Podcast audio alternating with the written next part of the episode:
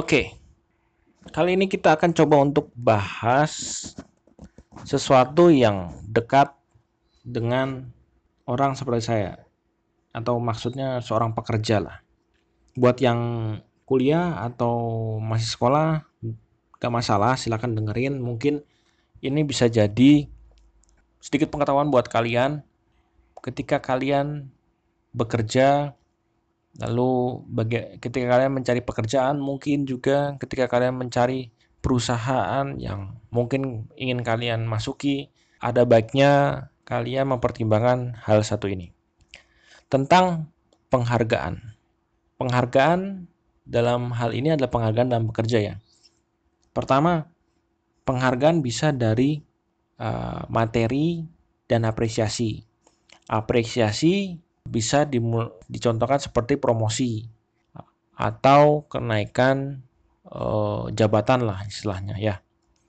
Nah, seberapa penting sih penghargaan dalam pekerjaan ini? Pertanyaannya bukan seberapa penting,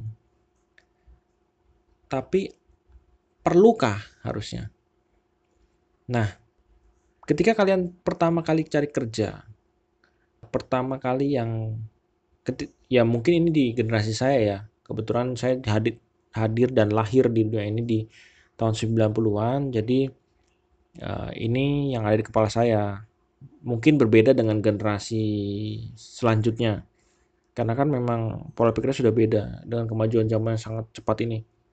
Di di generasi saya kebanyakan orang ketika lulus sekolah lulus kuliah ketika mencari kerja adalah gajinya besar atau tidak.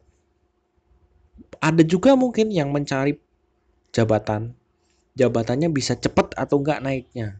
Karena biasanya jabatan naik itu seiring berjalan juga naiknya gaji atau kebalikan. Gaji itu naiknya seiring naiknya jabatan juga.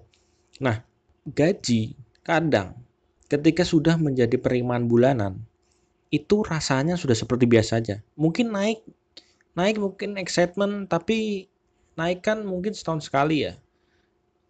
Dan selama 12 kali penerimaan itu nanti akan akhirnya seperti oh ya terima gaji, oh ya posnya ini posnya posnya itu dibagi-bagi-bagi, sisanya ditabung atau diinvestasikan, kemudian sisanya dipakai untuk kebutuhan sehari-hari. Nah, ketika itu sudah menjadi rutinitas, maka excitement dalam menerima atau kesan dalam menerima gaji itu menurun. Hukum apa ya namanya? Pokoknya seiring berjalannya waktu, kepuasan itu akan menurun. Ya, hukum apa ya kalau nggak salah? Lupa saya. Nah, gaji menjadi hal yang kesannya biasa akhirnya. Ketika kejadian gaji ini sudah terasa biasa dan ditambah dengan tekanan pekerjaan yang yang mungkin dari hari ke hari bertambah atau mungkin sama dengan rutinitas dengan pekerjaan yang rutinitas yang sama setiap hari Senin sampai Sabtu begitu terus. Maka akan timbul kebosanan akan timbul kejenuhan. Nggak salah ketika kalian jenuh dalam pekerjaan itu nggak salah makanya ada yang namakan cuti. Dan kebanyakan kebanyakan loh ini ya dan keseringnya saya lihat cuti itu digunakan untuk keperluan khusus. Ya misalnya eh, ada saudara yang menikah atau saudara yang punya hajat atau kita yang punya kebutuhan tertentu misalnya. Misalnya cuti. Cuti tidak di bukan sebenarnya bukan tidak seharusnya tidak sebuah bukan sebuah keharusan sebenarnya. Ada baiknya ketika cuti itu digunakan untuk berlibur. Sehingga ketika kita kembali pekerjaan kita sudah refresh gitu. Tapi kebanyakan adalah cuti digunakan untuk keperluan. Nah walaupun emang nggak bisa dipungkiri ya kalau ketika ada acara-acara seperti itu sudah sudah seperti tradisi buat orang-orang di Indonesia untuk datang atau paling tidak memberi ucapan selamat gitu walaupun buat saya pribadi uh, beberapa kali saya dapat undangan dan belum pernah datang. Maaf buat teman-teman saya yang ketika ngundang saya saya tidak pernah datang karena satu dan lain hal. Oke, balik lagi ke bahasan. Nah, ketika cuti itu yang diberikan jatah oleh perusahaan dan memang sudah diatur dalam perundang-undangan tenaga kerja, tidak digunakan untuk merefresh diri kita sendiri. Gini, merefresh itu tidak harus dengan liburan ya. Misalnya kalian ikut seminar, kalian ikut workshop, kalian ikut pelatihan yang bisa satu hari itu sudah merecharge sekalian. Saya pernah punya pengalaman disebutnya apa ya praktek kerja lapangan PKL nah ya praktek kerja lapangan ketika SMK di sebuah percetakan di Yogyakarta lumayan besar dan kebetulan saya ditaruh di bagian seperti pramuniaga begitulah jadi sebenarnya agak kurang nyambung dengan dengan dengan jurusan di SMK. Tapi di situlah menariknya. Kenapa? Karena setidaknya saya bisa belajar untuk menjual ya, menawarkan sebuah barang kepada seorang ternyata punya excitement yang ya menarik. Walaupun ketika itu dikenakan target, saya belum berani berani amat. Baik lagi di bagian penjualan itu atau di bagian uh, di situ disebutnya sebagai book bookstore-nya ya, seperti toko tapi menjual barang-barang dari nggak cuma dari penerbit itu sendiri tapi dari uh, penerbit lain juga ada. Kebetulan di penerbit itu satu toko bookstore-nya itu bookstore-nya itu satu tok satu gedung dengan uh, sebuah ruangan yang biasa digunakan untuk seminar. Misalnya ada orang uh, yang mengadakan seminar bisa nyewa di di gedung tersebut. Atau biasanya penerbit ingin mengadakan seminar acara bisa di gedung tersebut. Nah karena satu gedung jadi ruangan seminar di atas dan sedangkan toko buku di bawah ketika ada seminar tentang self development atau motivasi maka saya nggak tahu di bagian di di departemen yang lain tapi di bookstore-nya itu mewajibkan dua atau tiga orang yang bekerja di bookstore itu harus ikut setiap ada seminar. Jadi gonta-gantian. Misalnya seminar A si Amin Udin Zamri terus seminar B gantian siapa? Seminar C gantian siapa? Terus begitu selama satu tahun. Dan kebanyakan karyawannya itu bisa dibilang tidak kekurangan motivasi ketika bekerja. Karena tiap tahun mereka selalu dapat kebagian jatah entah seminar entah motivasi untuk ya membangun diri mereka gitu. Dan itu itu bekerja loh. Itu itu tuh benar benar-benar benar ngefek ketika kalian balik lagi dari seminar setidaknya ada hal yang bisa kalian dapat untuk diri kalian sendiri. Jadi dan itu itu beda ya itu tidak cuti. Jadi tetap dihitung masuk kerja dan dapat gaji biasa dapat snack dapat ilmu terutama dapat ilmunya itu. Dapat merchandise kadang. Dan itu program yang buat saya pribadi sangat amat saya sangat apresiasi sih. Oh balik lagi ke cuti. Intinya adalah bagaimana menggunakan cuti dengan baik kan? Nah kalaupun tidak bisa untuk liburan yaitu tadi seminar. Nah kalau misalnya cuti untuk keperluan pada akhirnya adalah ketika kita kembali ke pekerjaan mungkin sedikit ref, bukan refresh ya jadi sedikit jeda dengan pekerjaan. Agak napas. Tapi ketika kalian balik lagi kerjaan maka kepenatan itu akan kembali lagi.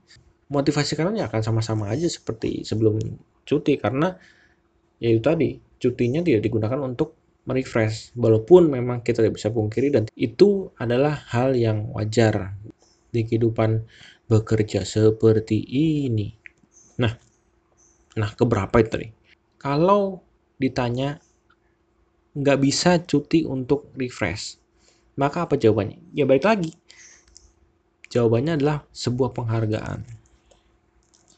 Gini, penghargaan itu kalau dalam bekerja uh, kaitannya sama perusahaannya, sama eksternal kita gitu Perusahaan memberikan penghargaan, memberikan promosi, memberikan kenaikan jabatan.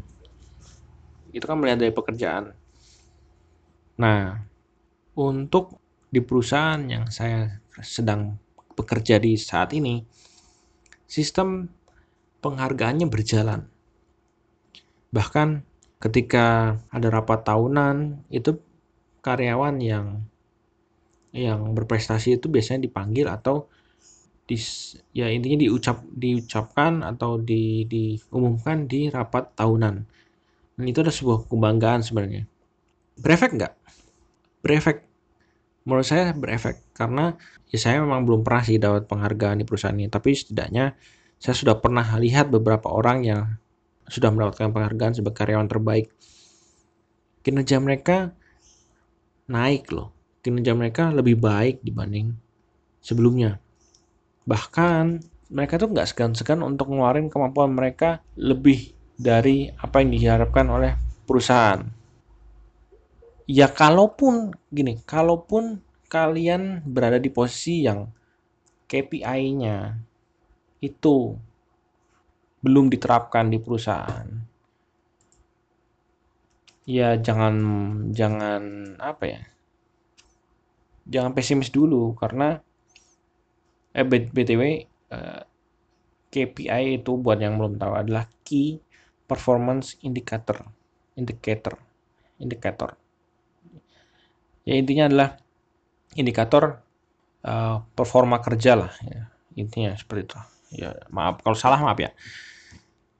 Sebenarnya untuk mengukur suatu kinerja seseorang itu ada KPI-nya terlepas dari memang orang-orang zaman dulu yang perusahaan perorangan itu melihat seorang kerja dari masa kerjanya kemudian jadi dari kerajinannya kedisiplinannya itu sebenarnya sudah benar. Cuman harus ada kunci yang yang bisa diukur secara secara spesifik dan pasti gitu loh. Nah, KPI ini yang menjadi uh, tolak ukurnya buat buat bagian marketing atau bagian pemasaran.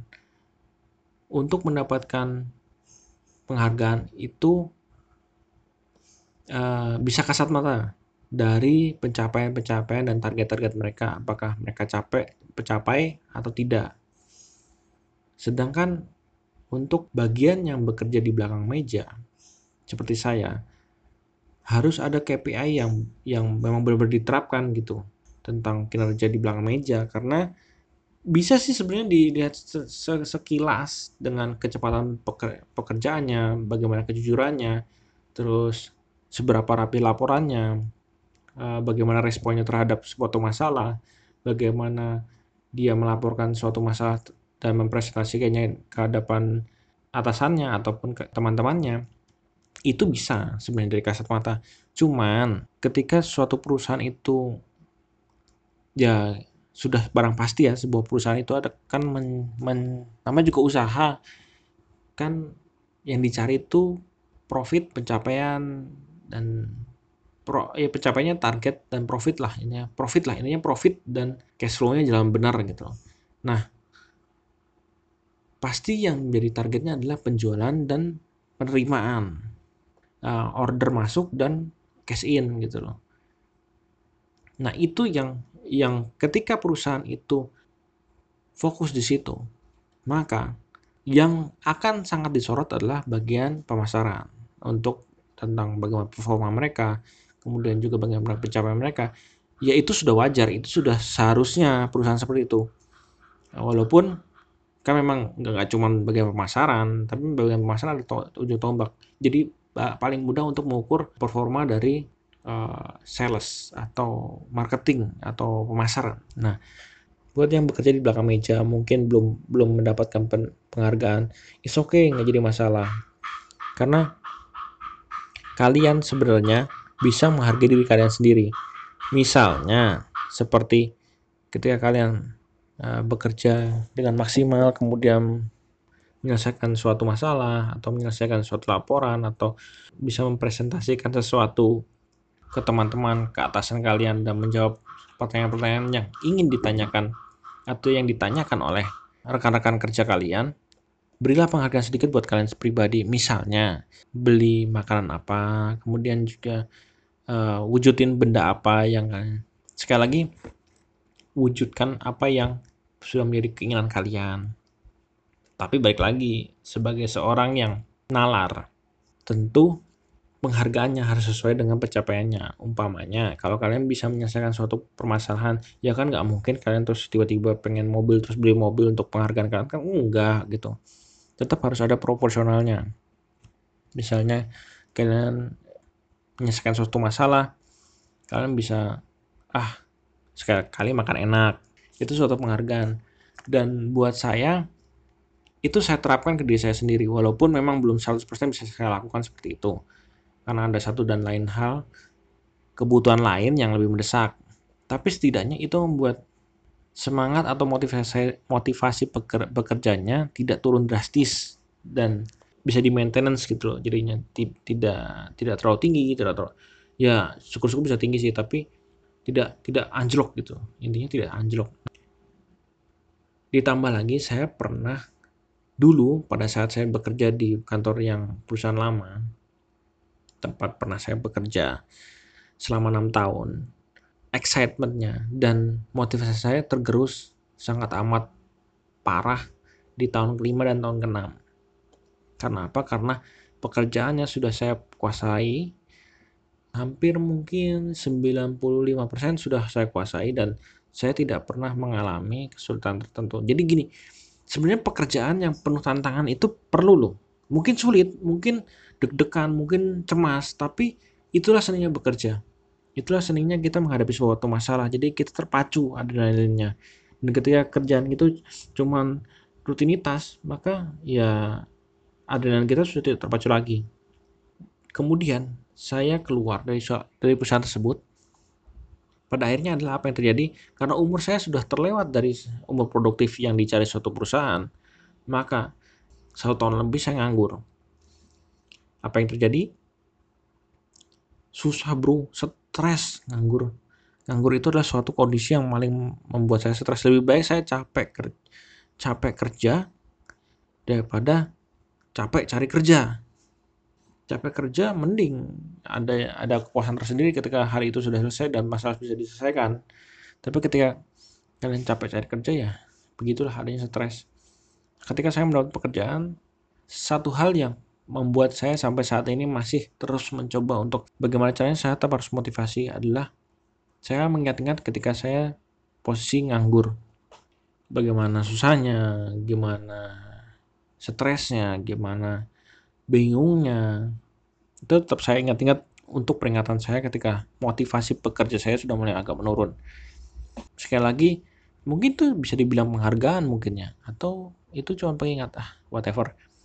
So bahasan uh, episode 4 ini tentang penghargaan itu kurang lebih seperti itu. Jadi buat kalian yang memang saat ini bekerja bekerjalah semaksimal kalian. Bekerjalah seoptimal mungkin.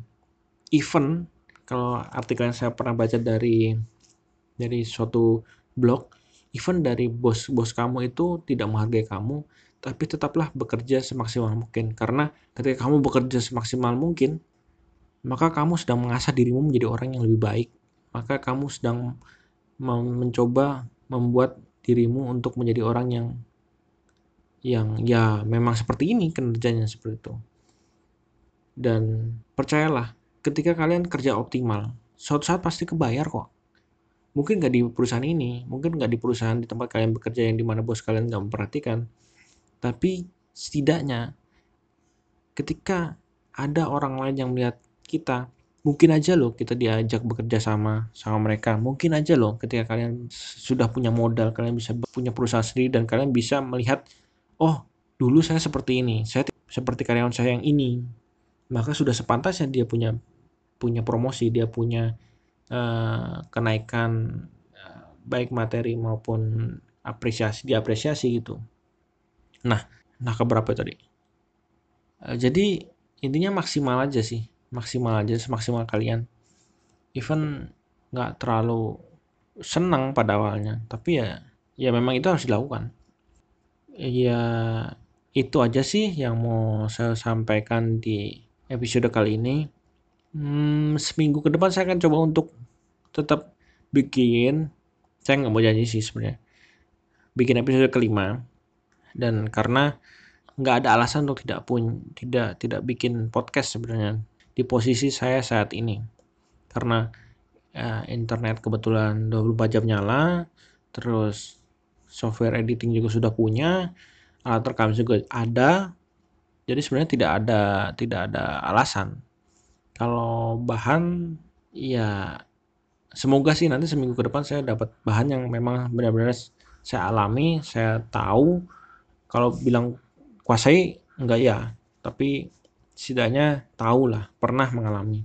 So itu aja untuk saat ini. Buat yang oh ya buat yang masih sekolah belajar yang maksimal uh, ambil ilmunya kalian tahu apa yang kalian senangi kalian tambah teman sebanyak-banyaknya nilai bagus itu bonus. Tapi kalau nilai kalian pas-pasan juga nggak jadi masalah yang penting kalian tahu ilmunya sekali kita kalian tahu ilmunya tahu aplikasinya ya. Udahlah daripada belajar ke sana sini oke gitu aja. Terima kasih sudah mendengarkan. Kalian semua boys Paul. Sugeng bye bye